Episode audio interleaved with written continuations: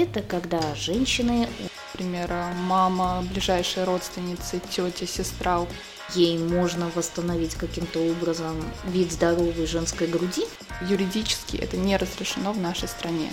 просто потому что она где-то прочитала. Как бы так сказать, никакой хирург не пойдет на это. Всем привет, это подкаст «Клиника семейная». Сегодня у нас в студии пластический хирург Абазалиева Альбина. Приветствую вас. Здравствуйте. Сегодня мы решили затронуть интересную тему мастектомии профилактической. Это когда женщины удаляют э, молочные железы. Ну, самым ярким таким примером это была Анджелина Джоли, которая удалила себе грудь и яичники. Альбина, скажите э, про вот такие ситуации. Они имеют место быть и целесообразно ли такое? Да, как вы упомянули, Анджелина Джоли, она является, можно сказать, законодателем этой всей истории. И это очень распространенная ситуация, с которой сталкиваются женщины, у которых э, выявляется наличие мутации в генах. Это гены BRCA1, 2 и ЧЕК.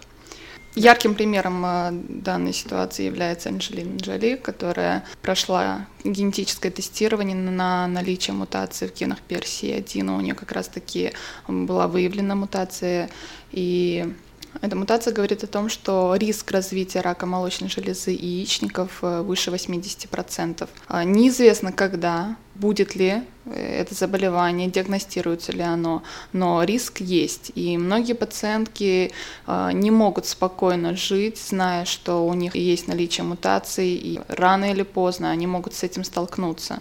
Опять-таки никто не дает гарантию, что это будет в ближайшие 10 лет или даже 20 лет, но э, мутация есть, и с ней некоторые пациенты живут, некоторые пациенты предпринимают меры сразу же, то есть они уже имеют семью, они довольны своей жизнью, и они согласны на то, чтобы им выполнили а, авариэктомию – это удаление яичников, и профилактическую подкожную мастектомию с одномоментной реконструкцией. Данная операция направлена не на лечение заболевания, а на профилактику, то есть это риск-редуцирующая операция, и обязательно идет э, одномоментная реконструкция, потому что мы должны добиться эстетического результата, который, в принципе, пациентке позволит жить, радуясь жизни, видя себя перед зеркалом потому что психологически у них закладывается тот печаток, когда они обнаруживают наличие мутаций.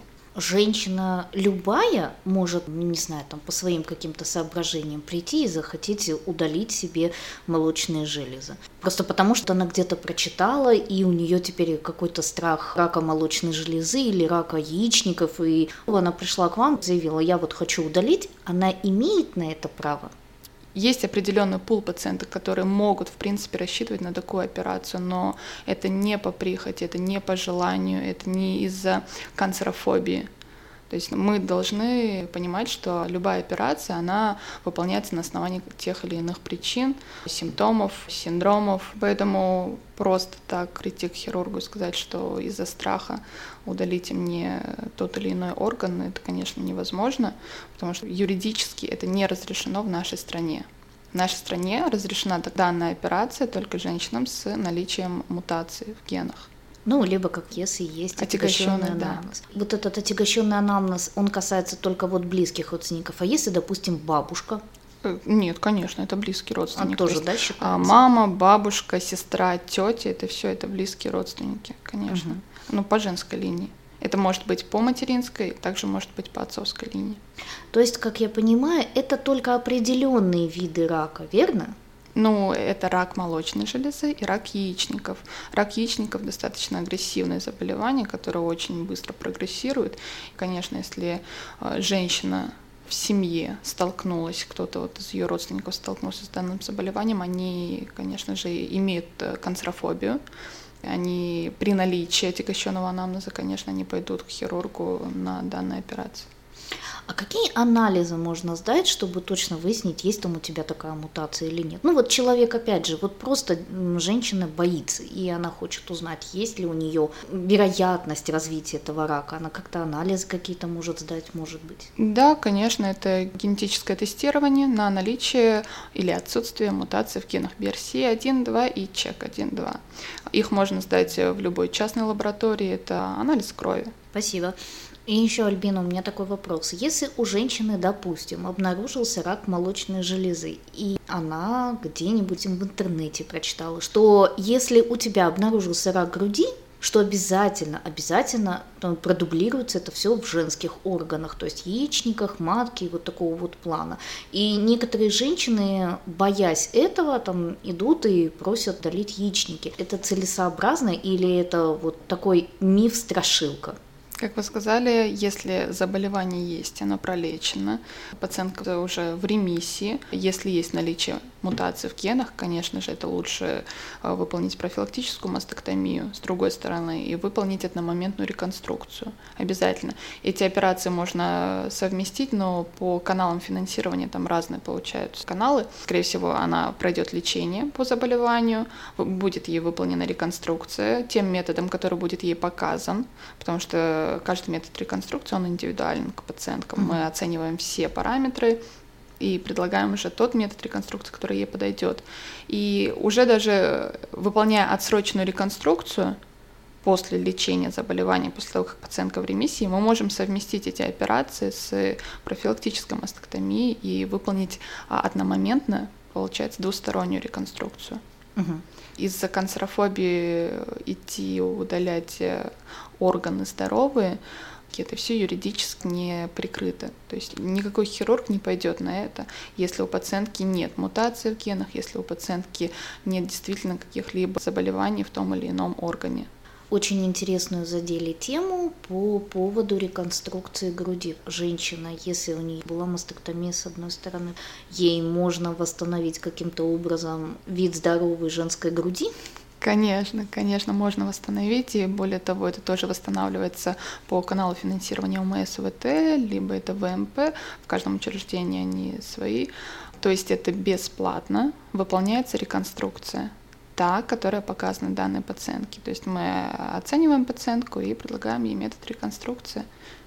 А их получается несколько, да? Да, есть несколько видов реконструкции. Это реконструкция аутологичными лоскутами, то есть собственными тканями, э, реконструкция с использованием эндопротезов и реконструкция в комбинации аутологичных лоскутов и эндопротезов. А, все эти реконструкции, они входят в канал финансирования ОМСВТ, и они выполняются пациенткам абсолютно бесплатно. Всю предоперационную подготовку они также могут пройти у себя в поликлинике по месту жительства. То есть на этом мы можем очень помочь данным пациенткам, выполнив реконструкцию, достаточно сложную реконструкцию. Бывают все случаи индивидуальные, но так как они по каналу финансирования ОМСВТ бесплатные, это очень э, приятные операции для нас, какими бы длительными они не были.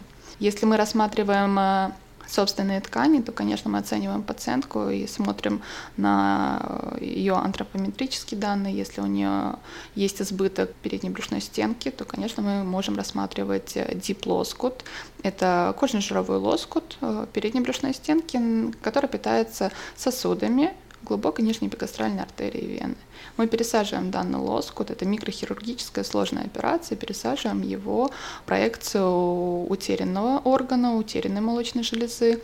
Там выполняются микроанастомозы, шьются сосуды, формируем лоскут уже, чтобы он был симметричен к контралатеральной железе. Если контралатеральная здоровая железа у пациентки, она аптазирована, то есть она большая по объему, она опущен, так скажем, чтобы было понятно, мы выполняем подтяжку молочной железы, чтобы сразу же на столе добиться симметрии. И лоскут уже формируем, моделируем под э, здоровую железу. Это лоскут передней брюшной стенки. Также есть лоскут э, со спины, это торакодорзальный лоскут, он на основе широчайшей мышцы спины. Этот лоскут ротированный, то есть там не свободная пересадка, это не микрохирургическая операция он э, проще, даже по времени. Единственное, конечно, это сложности в укладке пациента, то есть нам нужно сначала поработать, э, когда пациент на спине, подготовить э, реципиентное ложе, затем перевернуть его, выделить лоскут, его ротировать, то есть повернуть, и потом опять, то есть несколько поворотов пациентки на операционном столе. А так это очень э, хорошая операция, она менее затратна, нежели микрохирургическая, но все это индивидуально. И этот же лоскут торкодорзально можно использовать в комбинации с эндопротезом. Если у нас имеется дефицит ткани, а у пациентки нет достаточного объема передней брюшной стенки, нам нужно дефицит ткани восполнить. Для этого мы используем эндопротезы, экспандеры. Это сдутый эндопротез, он пустой внутри. Мы устанавливаем его для того, чтобы достичь необходимую степень дерматензии, то есть раскачать полость, куда в дальнейшем мы можем э, установить имплант то есть постоянный эндопротез. Экспандер — это временный эндопротез, он нам нужен именно для того, чтобы растянуть кожу. И если имеется достаточно сильный дефицит ткани, то в данном случае выручает э, лоскут на основе широчайшей мышцы спины. То есть мы прикрываем эндопротез, а именно экспандер, раскачиваем, Пациентки с экспандерами могут ходить э, до полугода. Это в идеале, конечно. Чтобы То есть они... это не во время операции нет, нет, нет, нет, нет, нет. Он во время операции устанавливается сдутый, пустой, угу. а затем уже по мере э, восстановления, послеоперационного периода реабилитации, потихоньку он раскачивается. У данного эндопротеза имеется металлический порт, который спокойно находится с помощью навигатора, это магнит. И обычным шприцом мы вкачиваем физраствор, Экспандеры бывают разных объемов, от 450 до 750 мл. Мы раскачиваем, получаем необходимый объем, пациентка ходит с экспандером несколько месяцев, и кожа растянута. Для чего нам нужно? Для того, чтобы заменить экспандер на имплант, уже постоянный эндопротез. Также с целью коррекции контуров мы можем выполнить липофилинг этим пациенткам уже во время второго этапа реконструкции, когда будем менять экспандер на имплант. Поясните нашим слушателям, что такое липофилинг.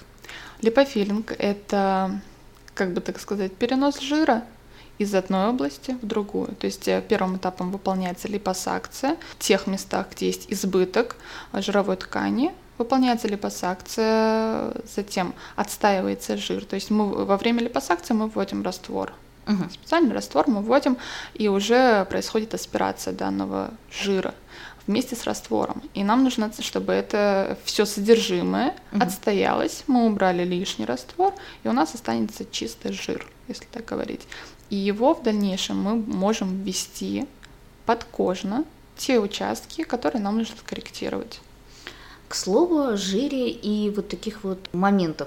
Есть такой прикол, когда там одна девушка пухленькая, другая худенькая, и одна другой говорит, что давай поменяемся, давай я тебе свой жир вколю. Вот в принципе это возможно? Нет, нет, мы здесь э, даже не можем брать в пример доноров э, крови, э, это не так, это вообще не так работает. Естественно, Жир можно пересадить только свой, свой собственный, себе же, никому не пересаживается. Это что-то из области фантастики.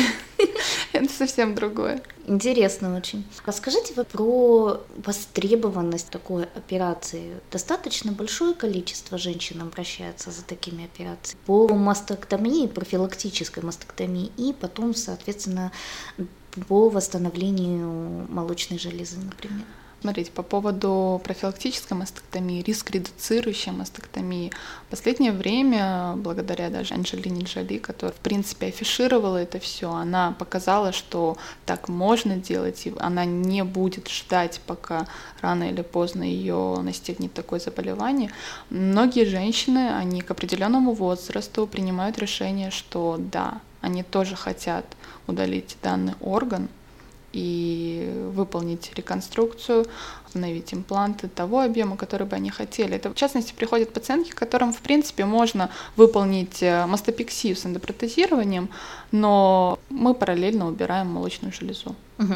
То есть э, это те же эстетические пациентки, но у которых есть канцерофобия при наличии мутаций. То есть э, канцерофобия плюс показания. Да, плюс да. показания угу. это обязательно. И сколько людей от консультации, да, действительно дошли до этой операции, они были к ней готовы. Ну, смотрите, если мы берем отделение онкомамологии, если вот прийти в это отделение, увидеть данных пациенток, которые жили себе полноценной жизнью, нравились себе, глядя в зеркало. То есть пациентка смотрит на себя в зеркало, она себе нравится. И тут ее настигает такой диагноз. Это лечение, это комплексное лечение, это химиотерапия, это оперативное лечение. И если выполняется орган уносящая операция, когда остается один рубец в проекции когда-то молочной железы, угу. это приносит достаточно сильную психологическую травму пациентке.